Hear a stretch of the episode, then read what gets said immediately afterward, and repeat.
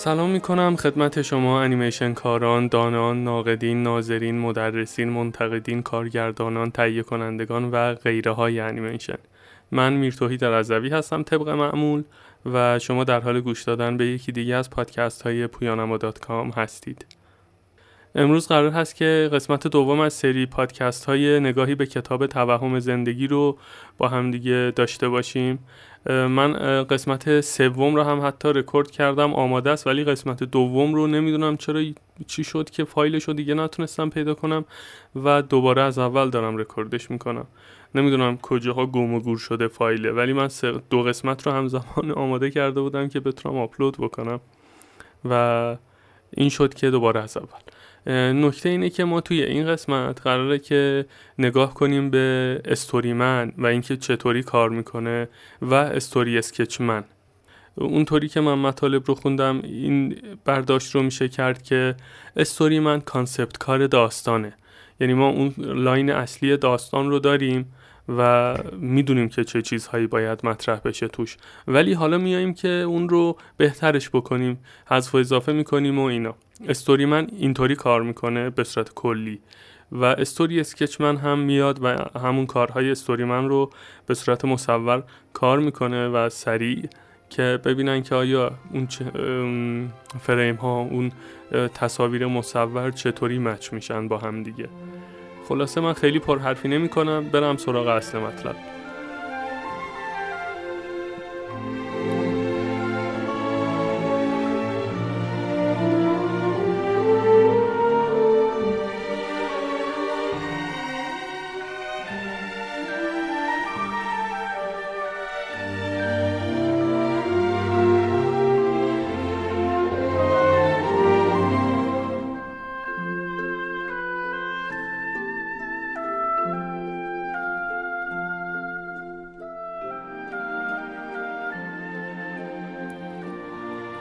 عنوان این بخش توی کتاب هست How Story Man Works. و اینطوری شروع میشه. نویسنده هایی با استعدادهای اثبات شده به استودیو آورده میشن اما شانس کمی بهشون داده میشه تا نویسندگی کنند. داستان در ابتدای کار بهشون نشون داده میشه تا پتانسیل ایده رو ببینند و تنها یک ذهنیت بهشون بده. اما اغلب اوقات در مورد ایده ها گفتگو میشه بالا پایین میشن تا سرحد مرگ کوبیده میشن تغییر می‌کنن رد میشن حذف میشن. روشون ایده های تازه ساخته میشه و میلکت میشن بدون اینکه حتی یک کلمه روی کاغذ نوشته بشه. میلکت میشن رو من میلکت رو سرچ کردم توی دیکشنری. اینطوریه که متن اصلی نوشته که milked upon without a single word being put down on the paper. بعد میگه که میلکت اینجا معنیش اینه که میلکت رو هم داخل کوتیشن گذاشته بود. به معنی شیر نوشیدنی در گذشته نیست. به معنی استفاده حد اکثری از امکانات و وضعیت موجود هست. این که همش ایده پردازی بکنن و جلو برن تا جایی که امکان داره تا جایی که می‌تونن اون ایده اولیه رو پولیش کنن و برق بندازنش و زیباش بکنن. به تعبیری. خلاصه میلکت میشه. و ادامه میده کتاب و میگه که از اونجایی که انیمیشن رسانه تصویری به شمار میره مهمه که ایده های داستان character ها تداوم یا continuity روابط یا relation ها به جای استفاده از واژه ها تحت یک فرم بصری ارائه بشن. پس بنابراین استوری بورد ابداع شد. خب مبدعان استوری بورد دارن با همون صحبت می‌کنن بسیار حس عجیبی داره. بعد کتاب ادامه میده نخستین اتودها تداومی از حرکت نیستند و تنها تصویرسازی های عمومی هستند از وضعیت ایده های اولیه. همه روی برد نصب میشن. character هایی که دور همان وضعیت ها و سیچویشن ها محیط ها تلاش های اولیه هستند برای بصری کردن پروژه. کم کم همچنان که انتخاب ها انجام میشن حذف و اضافه که اتفاق میفته تداوم یا continuity بیشتری به چشم می‌خوره و در نهایت طرحهایی ظاهر میشن که ظاهر پلانهای واقعی که ممکن است روی پرده سینما دیده بشه رو تعریف می‌کنند و کم کم به این نتیجه می‌رسن که آها لوک نهایی ما این می‌تونه باشه. و ما با این اوکییم و ادامه میده از میان همه این تغییرات همچنان که ایده ها به سمت بهتر شدن رشد می‌کنند روز به روز این طراحی ها یا روی برد نصب میشن و یا ایده هایی که نمی‌تونن با داستان همراه بشن یا برای دیده شدن روی پرده سینما خیلی سریع و گریزانند از برد برداشته میشن. این منعطف ترین روش برای کار کردن به شمار میره. خب به نوعی اینجا داره اتفاق تدوین میفته یعنی اینا همش دارن حذف اضافه می‌کنن. فکر می‌کنن که خب اینجا اکشن خیلی سریعه یا اینجا نمی‌تونه اونطوری که باید پیام رو برسونه حذف می‌کنن دوباره اضافه می‌کنن و اینا. به خاطر همین اشاره کرده که این منعطف ترین روشه برای کار کردن. و کتاب ادامه میده کار به طرز فریبنده ساده است. بخشی که ارزش سرگرمی یا entertainment value داره رو در وضعیت داستانی پیدا می‌کنی بعد اون رو به صورت visually از میان احساسات شخصیت هایی که درگیر بودند ارائه می‌کنی. تا زمانی که تماشاگر بتونه اون اتفاق رو از چشمان character ببینه ملایمتی وجود نداره. بنابراین گفتگوها خیلی در مورد این نیست که بگیم بعدش چه اتفاقی میفته خب بعد این چه اتفاقی قرار بیفته و اینا. بلکه در خصوص روابط شخصیت ها و چیزهای خندهداری هست که آدم ها انجام میدن. اینجا داره به نوعی این موضوع رو میگه که ما سعی می‌کنیم اون جایی که انترتینمنت ولیو داره رو پیدا بکنیم. خب یه جای خنده دار یا مثلا یه جایی که احساس می‌کنن اگر اونجا بیشتر کار بکنن از لحاظ ارزش داستانی و سرگرمی یه ارزش ویژه‌ای به کار اضافه می‌کنه. بعد اونجا رو سعی می‌کنن بهترش بکنن و فکر می‌کنن این نوشته در خصوص شخصیت ها و چیزهای خندهداری که آدم ها انجام میدن. یعنی مثال هایی از دنیای واقعی رو هم سعی می‌کنن توی اون وضعیت بگنجونن که خیلی احساس غربت نکنه تماشاگر. مثل concept artist هست دیگه. concept artist ها معمولا reference دارن. reference شون از دنیای واقعیه و بعد اونو deform می‌کنن. حالا هست توی هر زمینه ای می‌تونه از لحاظ رنگ باشه می‌تونه از لحاظ mood باشه. هر دیدگاهی که خودشون دارن و نسبت به اون استایل و پروژه‌ای که دارن از اون reference استفاده میشه. این دقیقا داره الان روی بحث ایده پردازی entertainment value ها اتفاق میفته ادامه میده یک ایده کاملا سرگرم کننده به سادگی به سراغ شما نمیاد و شوخ طبعی باید به عنوان کاری بسیار جدی تلقی بشه. یه شوخی تنها به خاطر خنده آمیز بودنش پذیرفته نمیشه. اون شوخی باید در اون نقطه از داستان و در مورد اون کاراکتر به خصوص بجا و قشنگ باشه. یکی از این افراد جدید در نخستین جلسه داستان شوکه شد و گفت همه خیلی جدی به نظر میایم بابا کسی نمیخنده. فکر می‌کنم دستن در کاران مراسم تدوین لحظاتی خوشتر از این دارن که شما اینجا دارین انقدر جدی تنز نویسی می‌کنید اینجا بهتره که به این اشاره کنم من تدوین مثل این که گفتم تدفین درسته. پشت سر هم که داشتم می‌گفتم و مثل و شده تدوین ماننده ولی نه تدفین درسته. آره ادامه کتاب رو الان گوش می‌کنیم. خب اقراق کرده و می‌خواد اینو برسونه که هر چیزی که مطرح میشه خنده داره نمیگیم ها ها ها چون ما خندیدیم اون خوبه بیاید بذاریمش تو داستان کل دنیا بخندن. نه کاملا دارن خیلی جدی با بیزینس گگ برخورد می‌کنن و سعی می‌کنن بهترین رو انتخاب بکنن. و ادامه میده والت به ندرت یک استوریمن داشت که تنها کار کنه. چون احساس می‌کرد که دو یا سه نفر که با هم کار کنن ایده های بیشتری خواهند داشت و محدوده دید وسیعتری نسبت به موضوع اتفاق میفته اغلب ترکیبی از استوریمن و استوری اسکچمن رو داریم که به هم ایده میدن. وقتی که هر کسی سعی کنه از ایدهش دفاع کنه که ایده من مثلا بهترین ایده ممکن هست در عوض باید سختتر و بیشتر تلاش کنه و تا جایی که می‌تونه اون ایده رو جالبتر روشنتر و واضحتر بکنه. خیلی خوبه اینا. جالب اوکیه. آقا ایده جالب خوبه. آیا روشن و واضح هست؟ آیا اون پیام به خوبی منتقل میشه؟ و این کاریه که باید خیلی روش کار بکنن و کار بکنیم همه. و ادامه میده استوری من توی جلسات صحبت می‌کنه که بهش مزیت قطعی بیان ایدای خودش رو میده. اما استوری اسکچمن می‌تونه ترتیب قرارگیری قاپا رو با قراردهی پیشنهادات رقبا که میزان جذابیت کمتری نسبت به ایدای خودش داره کنترل بکنه. اینجا به نظر من همش می‌خواد اشاره کنه که آدم باید آمادگی شنیدن و جایگزین کردن ایدای خودش رو با ایدای دیگران داشته باشه. به همین خاطر وسط جمله میگه پیشنهادات مختلف رو که جذابیت کمتری نسبت به ایده خودش داره رو نصب بکنه روی برد. یعنی اسکچمن باید انقدر جنبه جذابه جنبه داشته باشه که حتی ایدای بدتر از ایدای خودش رو بتونه روی برد نصب بکنه و اینقدر نچسبه به کارش. معمولا قبل از اینکه والت بیاد و بردها رو ببینه یه توافق ضمنی صورت می‌گیره.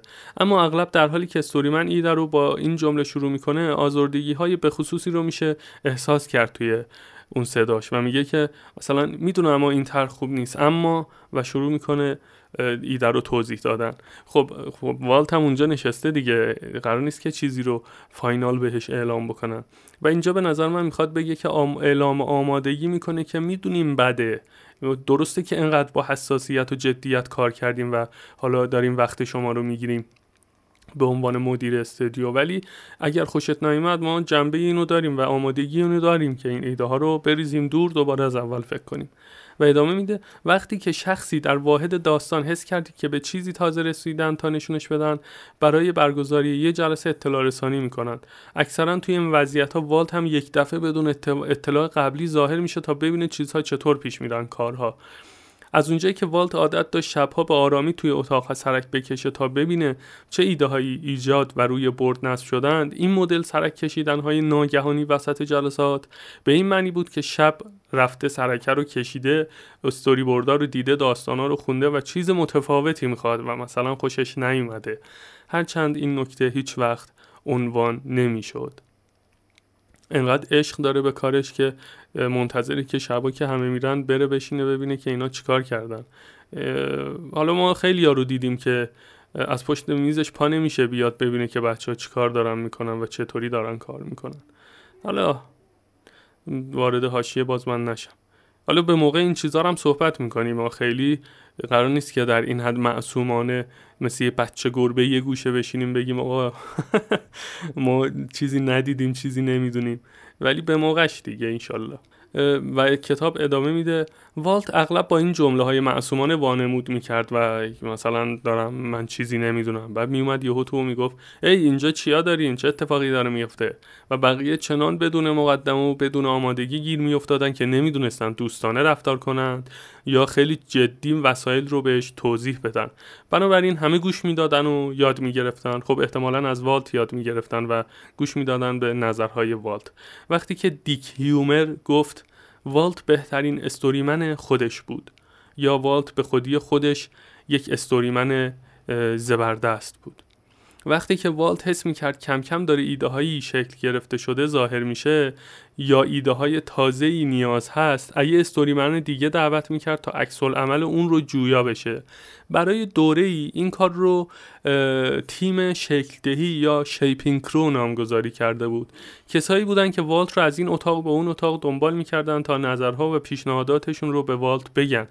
یکی از این story man ها که دوست داشت تنها کار کنه از موضوع ایجاد داستان به روش هماندیشی یا convention method شکایت کرد و تدسیز این وضعیت رو به طور هوشمندانه اینطور بیان کرد. هیچ چیز بدتر از کسی نیست که با یه جفت چشم تازه یوها از در بیاد تو. خب آره دیگه راست میگه دیگه. این همه تلاش می‌کنن همش از نو کار می‌کنن همش دارن ایده پردازی می‌کنن ایده های کهنه رو میریزن دور باز دو اینا رو جایگزین می‌کنن تازه ها رو اینا رو. بعد والت یهو با یکی دو نفر میاد تو بعد اونا هم یه سری نظر میدن و اینا دوباره باز باید شروع بکنن به edit کردن. خب مطمئنا والت با هر کسی نمیاد تو و بگه که نظرتو بده. اینم نکتشه یهو اشتباه برداشت نشه از این حرف من. چون من خودم خیلی یارو دیدم که با آدم های بی ربط میان و آدم بی ربط نظر بی ربط میده و اون نظر بی ربط رو یهو میان چیز می‌کنن دیگه اعمال می‌کنن روی کار. و قضایا زیاده آقا. خیلی نکته خیلی زیاده. و ادامه میده اما از بطن این سیستم داستانهایی خارق العاده بیرون اومدند. سرشار از ایده هایی پخته که بزرگترین انگیزه برای انیماتورها در کل دنیا شدند. یکی از اونها در سالهای بعدی وقتی که فیلمی قدیمی از والت دیزنی رو تماشا می‌کرد گفت این کار این حس رو بهت میده که هر فریم از اون اونقدر روش کار شده تا بی عیب و نقص دیده بشه.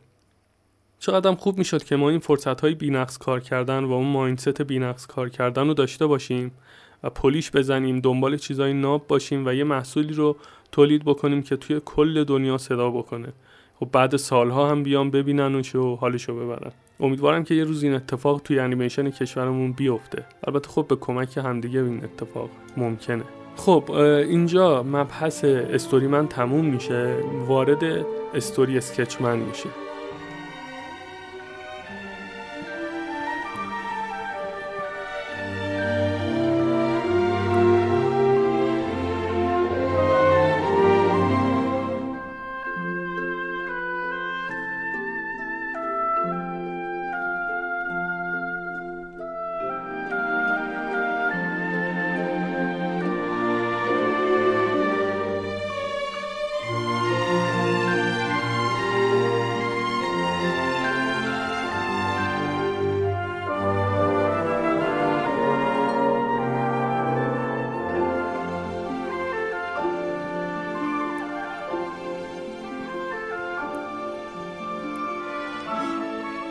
خب استوری اسکچمن چطوری کار می‌کنه؟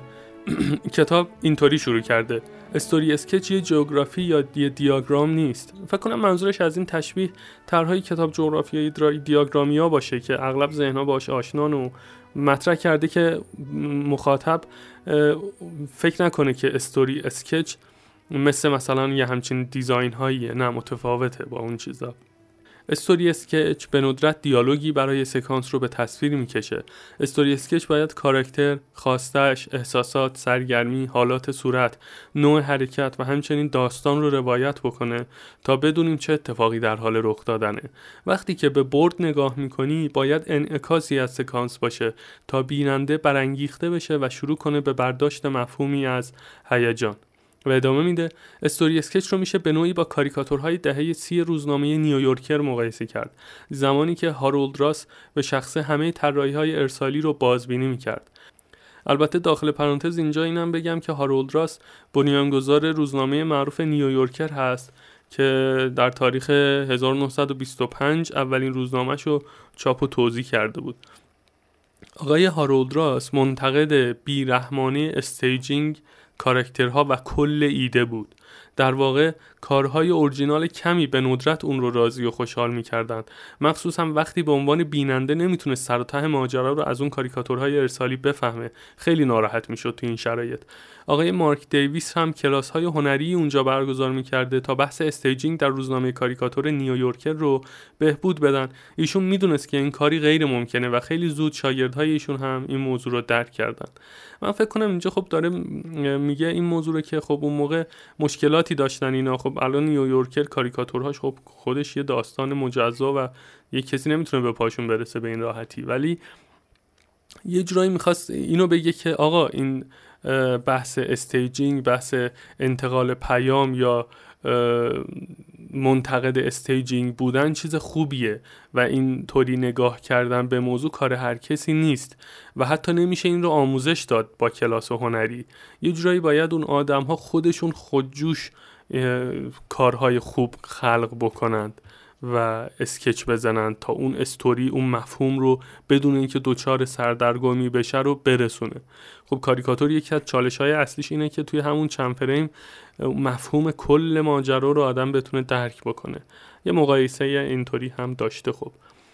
و کتاب ادامه میده یه story sketch man در استودیو اغلب به فردی گفته میشه که به صورت کلی علاقه زیادی به طراحی، تصویرسازی، design، نوع ظاهر character ها و خود character ها داره. نحوه staging این شخص دپارتمان layout را هم تحت تاثیر قرار میده. روش این شخص تعیین کننده حالت تصویره و چیدمان پلان ها روشنگر مسیر میشه برای دپارتمان cutting و پرزنتیشن به صورت نهایی. این شخص باید منعطف باشه و با ذهنی باز کار کنه. چون می‌دونه که توی جلسه داستان ایده هاش می‌تونن کمک می‌کنن تا ایده های تازه تر و بزرگتری شکل بگیره. به خاطر همین باید منعطف و ذهنش باز باشه. چون بره اونجا و ایده های تازه شکل بگیرن و این شخص اگر منعطف نباشه خب به حال مشکل ایجاد می‌کنه دیگه. حاضر نیست ایدهشو با یه ایده تازه جایگزین بکنه و این مشکلات به بار میاد هم برای خودش هم برای کل استودیو و هم کار لطمه می‌بینه. برای استوری اسکچمن از اونجایی که اولین نفر بود که با تمام جانش اون اتودها رو زده بود در اون جلسات نقد و بررسی سخت بود تا به حس جدایی از کارهاش ادامه بده. به نظر من اون حس جدایی از پلانهایی که خب با عشق و علاقه طراحی کرده و دوستشون داره دیگه. چون اگه ادامه بده به دوست داشتن کارهاش و کنسل بشن اون کارها ادامه کار براش سخت میشه. اون چیزی که الان چند لحظه پیش دوباره گفتم. بقیه هنرمندان که پشت سر او بودن هم به همین میزان آسیب پذیرند اما اون اولین نفری بود که پا پیش میذاشت. حالا نویسنده ها نمی‌دونم کسایی که درگیرن تا اون داستان رو به صورت بسری ارائه بدن در فرم استوری بورد یا تامنیل چیزن دیگه. همه من آسیب پذیرن چون قراره که همه ایده ها کوبیده بشه. هرچند در این بین تلاش هایی هم بود تا فضا نرم بشه و این دیالوگ ها رو به هم می‌گفتیم. ما تو رو نقد نمی کنیم و اون فقط ایده ای بود که ماها ازش خوشمون نیومد.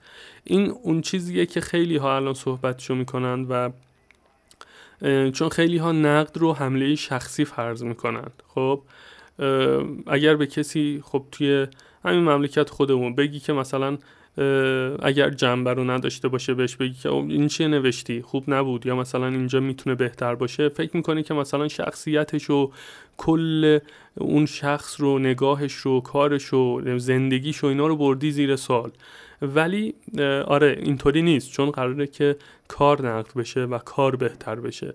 و ماها به عنوان یه آدم کریتیو ابزاری هستیم که هی سعی می‌کنیم اون رو بهبود بدیم با حذف و اضافه کردن. و اگر با همون ایده اول بسنده بکنیم خب طبعا اون چیزی که باید خروجی داشته باشیم رو نمی‌تونیم داشته باشیم. و ادامه میده کتاب و میگه که این نکته ثابت موند که یک اسکچمن باید به طرحهایی که می‌زنه اعتقاد داشته باشه. چون سهم اونها روی تصویر یا فیلم نهایی بسیار موثر بود. تنها هنرمندانی که با جذبه خاص یا حالتی حساس دست به قلم می بردند به عنوان story sketch man انتخاب می شدند و همین حساسیت زیاد بود که اون شخص رو ارزشمند کرده بود و این دقیقا همون چیزی بود که وقتی استوری بورد تغییر می کرد اونها رو آشفته می کرد ولی اون طرحها همیشه تغییر می کردن هدف استوری بورد همینه. آره.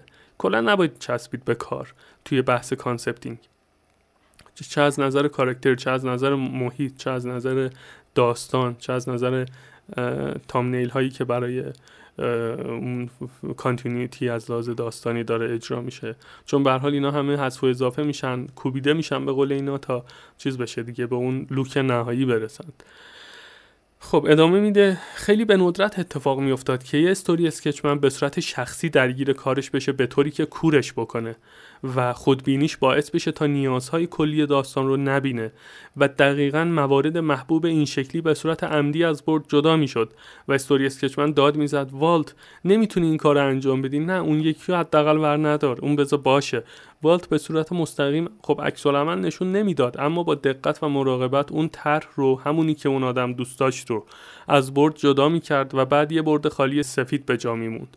سوزن هایی که روی کاغذ بود رو هم جدا می‌کرد و بعد اون کاغذ رو رها می‌کرد و کاغذ بدبخت هم بدون اینکه کسی به دادش برسه میافتاد کف زمین. و اینطوری به نوعی اون آدم رو چیز می‌کردن دیگه تنبیهش می‌کردن که آماده باشه که نقد و نظرات رو بتونه دریافت بکنه و نچسبه به کارش. به نظر می آمد که والت خیلی محو خودش و ایده شده و کاملا بیتوجه هست به این موضوع که در حال انجام چه کاری است با اون شاهکارهای هنری. اما پیام به استوری اسکچمن آشکار بود. اگر پانتومیم می‌تونه بیان کنه مطلب رو نیازی به دیالوگ نیست. خیلی هم عالیه این جمله. storyman اغلب سعی می‌کنه در حین طرح ایده هاش مشتاق باشه. روی board فریم ها رو با اون چوب بلند باریک هست دیدین توی این پشتن ها فریم ها رو نشون بده و توضیح بده اکشن و دیالوگ رو سریع و, و واضح صحبت کنه و همچنان که امیدوارانه تلاش می‌کنه ایده هاشو به والت دیزنی بفروشه بخنده و لبخند داشته باشه.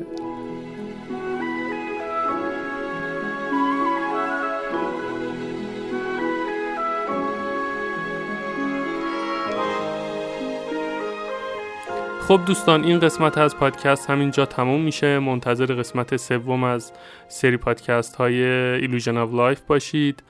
قسمت سوم هم آماده است رکورد شده تایپ شده همه چیزش OK ـه ولی time ش بیشتر از اینه. فکر کنم اون سی دقیقه سی و دو سه دقیقه است. و برای اینکه هم با من در ارتباط باشید می‌تونید از اینستاگرام استفاده بکنید. username هم هست at sign میرتوحید فاصله ای هم نداره پشت سر هم نوشته میشه. مراقب خودتون باشید و به امید دیدار.